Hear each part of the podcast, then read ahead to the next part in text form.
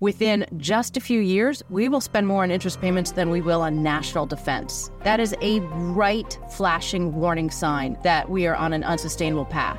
And clearly, it is unsustainable because the fastest growing part of our budget is interest payments. And when you have a debt that's growing faster than your economy, obviously something will have to give. To hear more about potential impacts of our increasing federal debt level, subscribe to PGIM's The Outthinking Investor in your favorite podcast app. Hey, one quick note this show you're about to hear was recorded in mid December.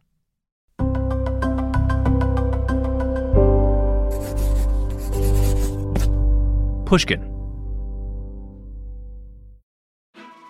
Live from New York and London, the global financial capitals of the world, and of course by live I mean not live, this is the Unhedgies, the awards show from Unhedged, where we celebrate the winners and the stinkers in this year's world of finance and markets. I'm reporter Ethan Wu here in New York. Joining me today to crown our favorites and least favorites in the world of finance and markets today, it's financial commentator Robert Armstrong here in New York, and from London, markets editor Katie Martin. We're about to nominate some some winners and maybe some losers. I hope you're wearing black tie for the occasion.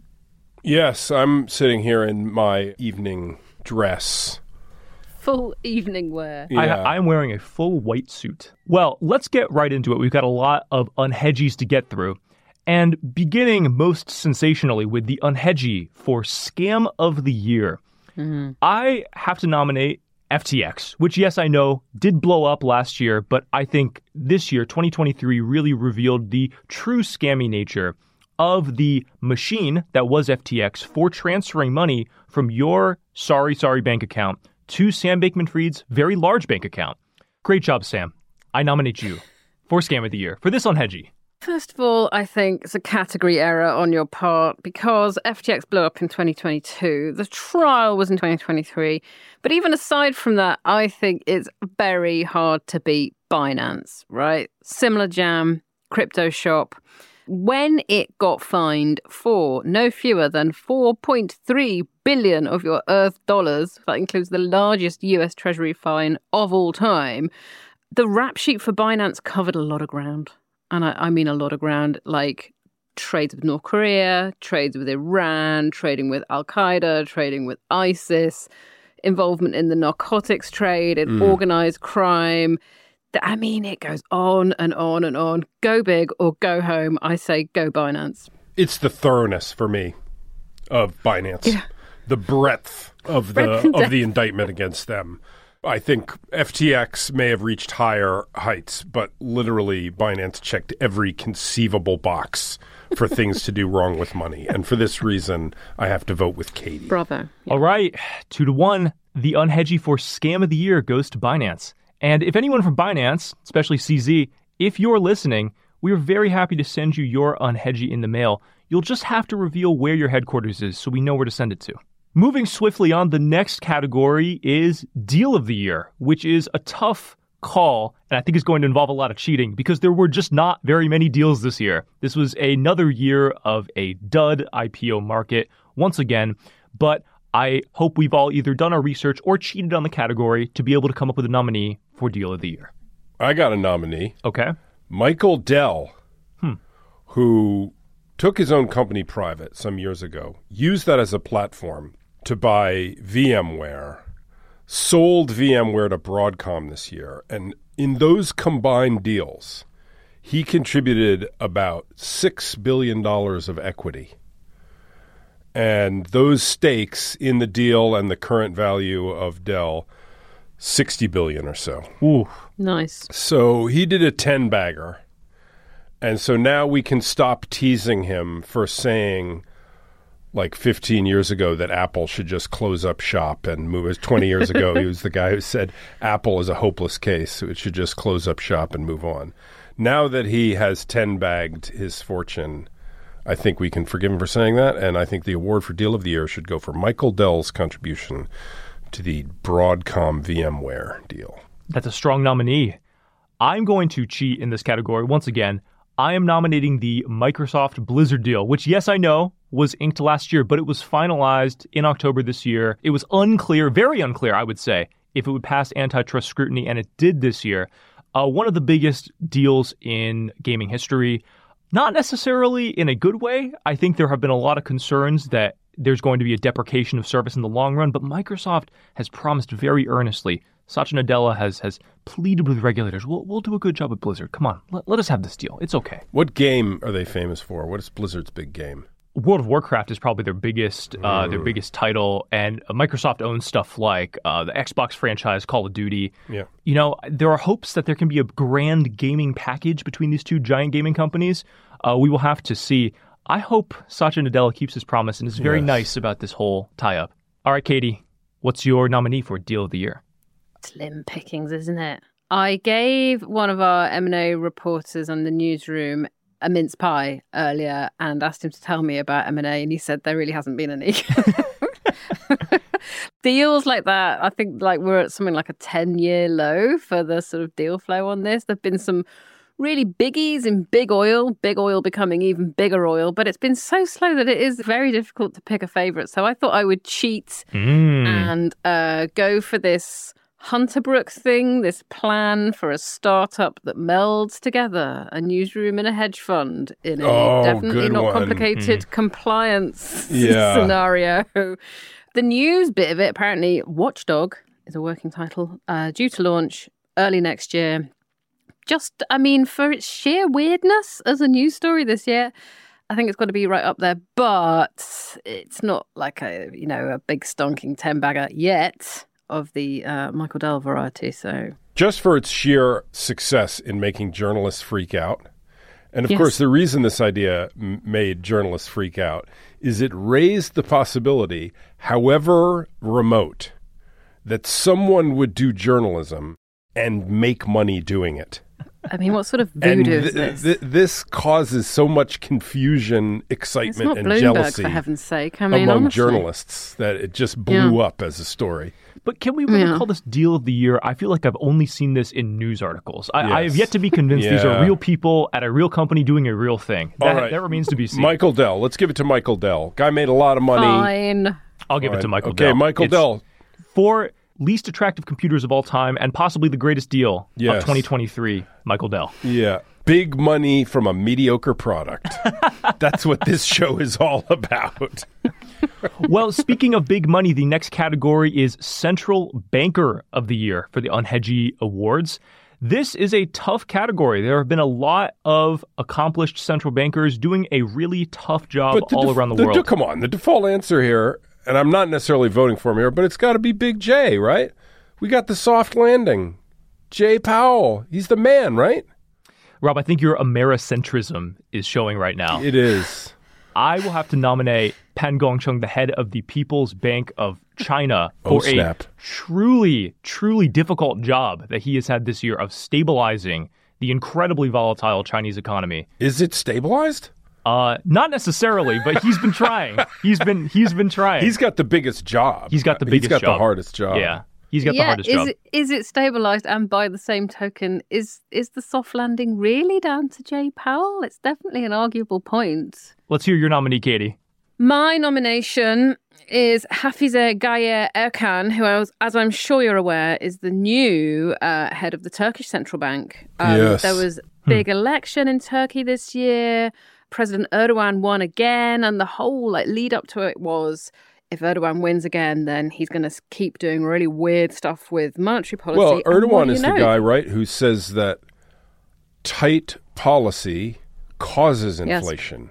High rates cause inflation. The inflation. high interest Let's- rate lobby. Yes. Now, the polite term for that is unorthodox. Yes. unorthodox policy under, under uh, Erdogan so far. He's appointed to a bunch of people through the years who kind of do what he wants. He won re-election and appointed this Hafize Gaye Erkan, who is Princeton educated, ex Goldman Sachs. Let's brush over the bit where she was uh, at First Republic, uh, one of the banks that went pop this year, and she is absolutely straight down the line. She's like, "We've got an inflation problem. We need to raise rates. We need to do it hard and fast." and she's been jacking up interest rates. She uh, appears to be doing this with the blessing of, of the president, and somewhat miraculously, foreign investors are starting to tiptoe back in. Now, if you'd have said to me at the start of this year, Erdogan's going to win again, he's going to appoint a whole new central bank chief, and actually investors are going to start sniffing around Turkey after the disaster that they've had with this thing over the years, I'd have told you to have a lie down. But this particular central banker has got market trust. It's uh, it's a miracle. Okay, I'm going to support this nomination for the following reason. Obviously, this story is going to end really badly. and watching your nominee, Katie, for Central Banker of the Year explode into flames next year is going to be mm-hmm. fantastic.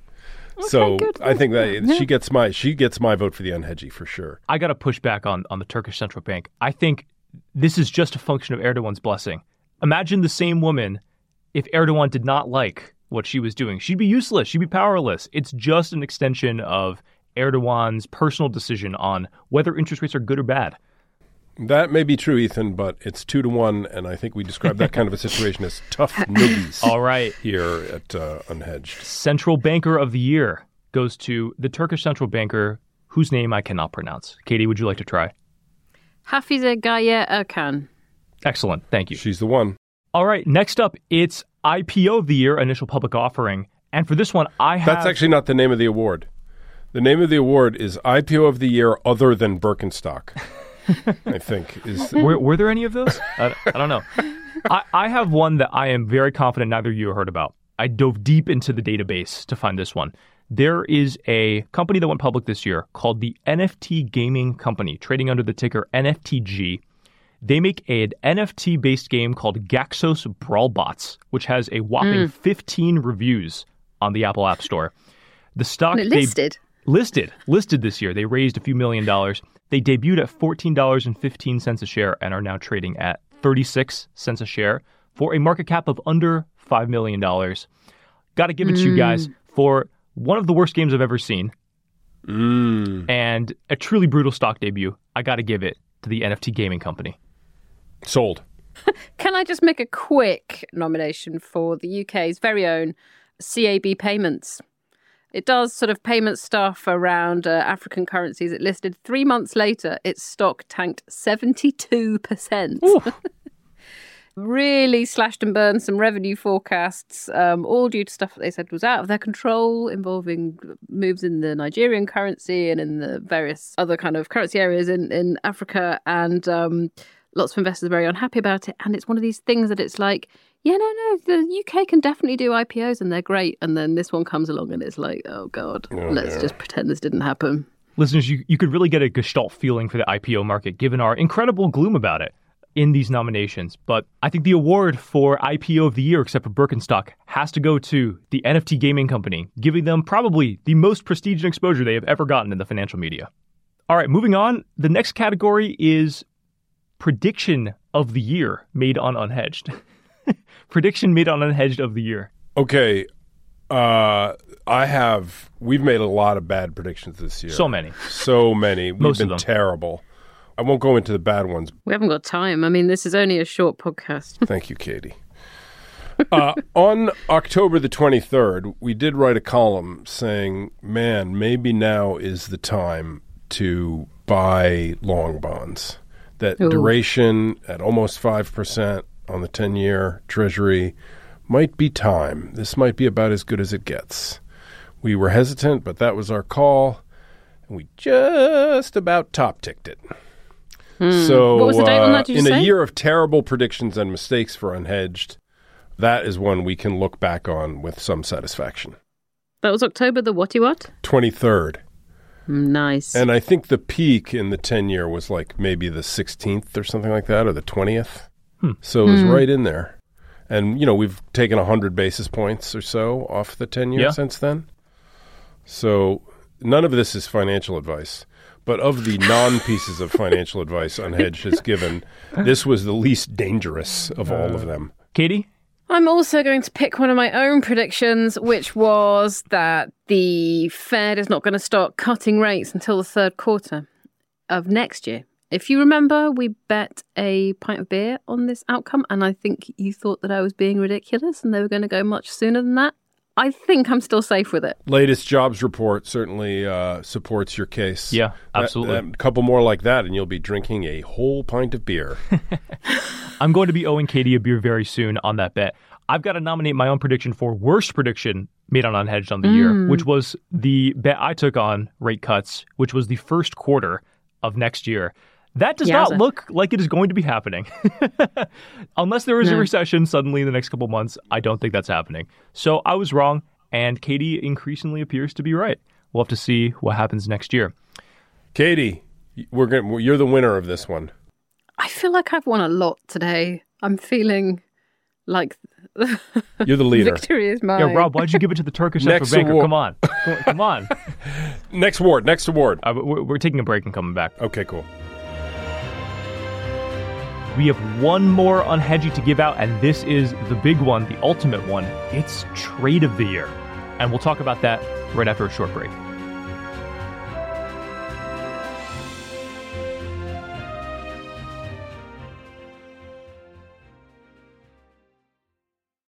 liquid alternatives can offer some substantial diversifying returns, not only in a 2022 world where traditional asset classes are challenged, but also during a world where you have only a few asset classes delivering on their expected returns. And therefore, you need some genuine diversification within your portfolio To hear more about managing risk in the face of uncertainty, subscribe to PGIM's The Outthinking Investor in your favorite podcast app.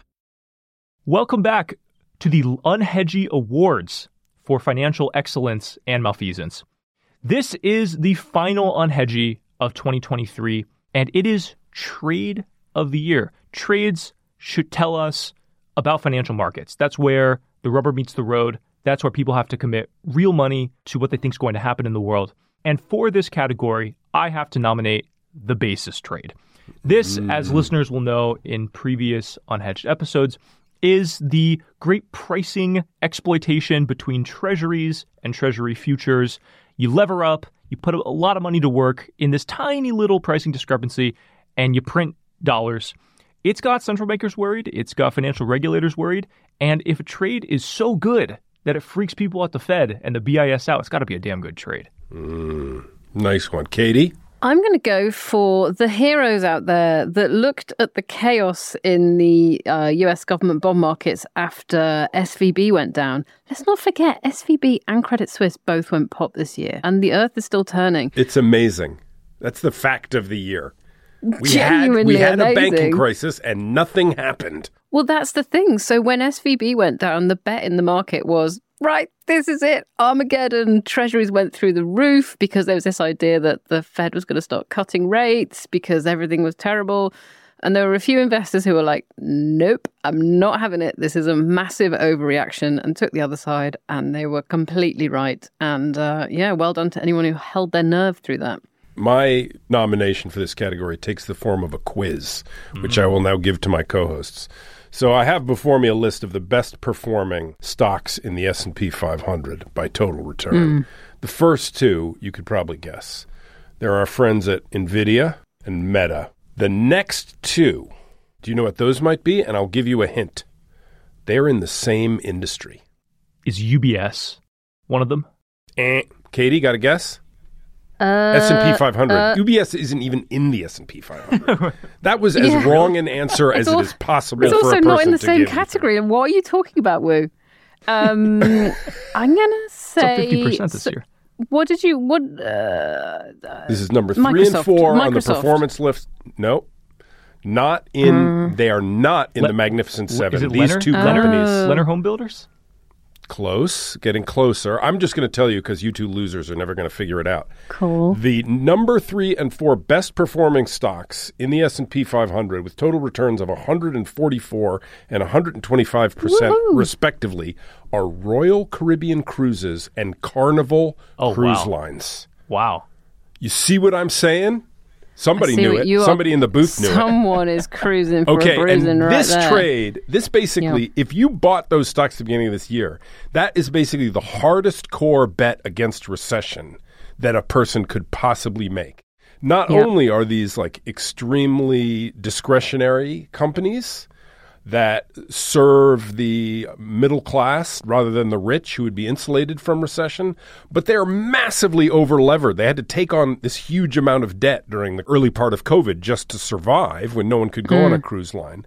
And here they are just kicking ass this year. So if you bought at the end of 22 Royal Caribbean or Carnival Corporation, write a letter to Unhedge headquarters and we will send you your unhedgy trophy.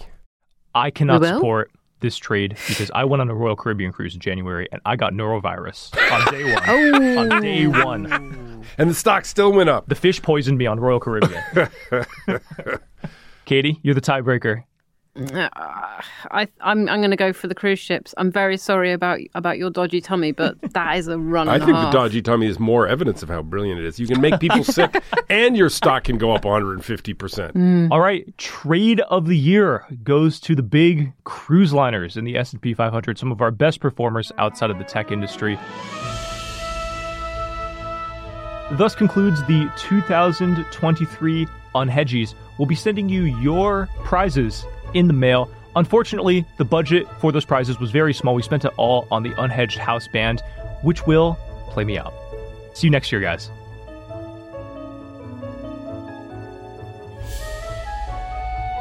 Unhedged is produced by Jake Harper and edited by Bryant Urstadt. Our executive producer is Jacob Goldstein. We had additional help from Topher Forhecz. Cheryl Brumley is the FT's global head of audio. Special thanks to Laura Clark, Alistair Mackey, Jacob Weisberg, and Jess Trulia.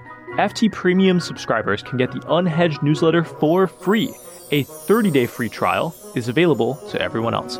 Just go to ft.com slash unhedged offer. I'm Ethan Wu. Thanks for listening.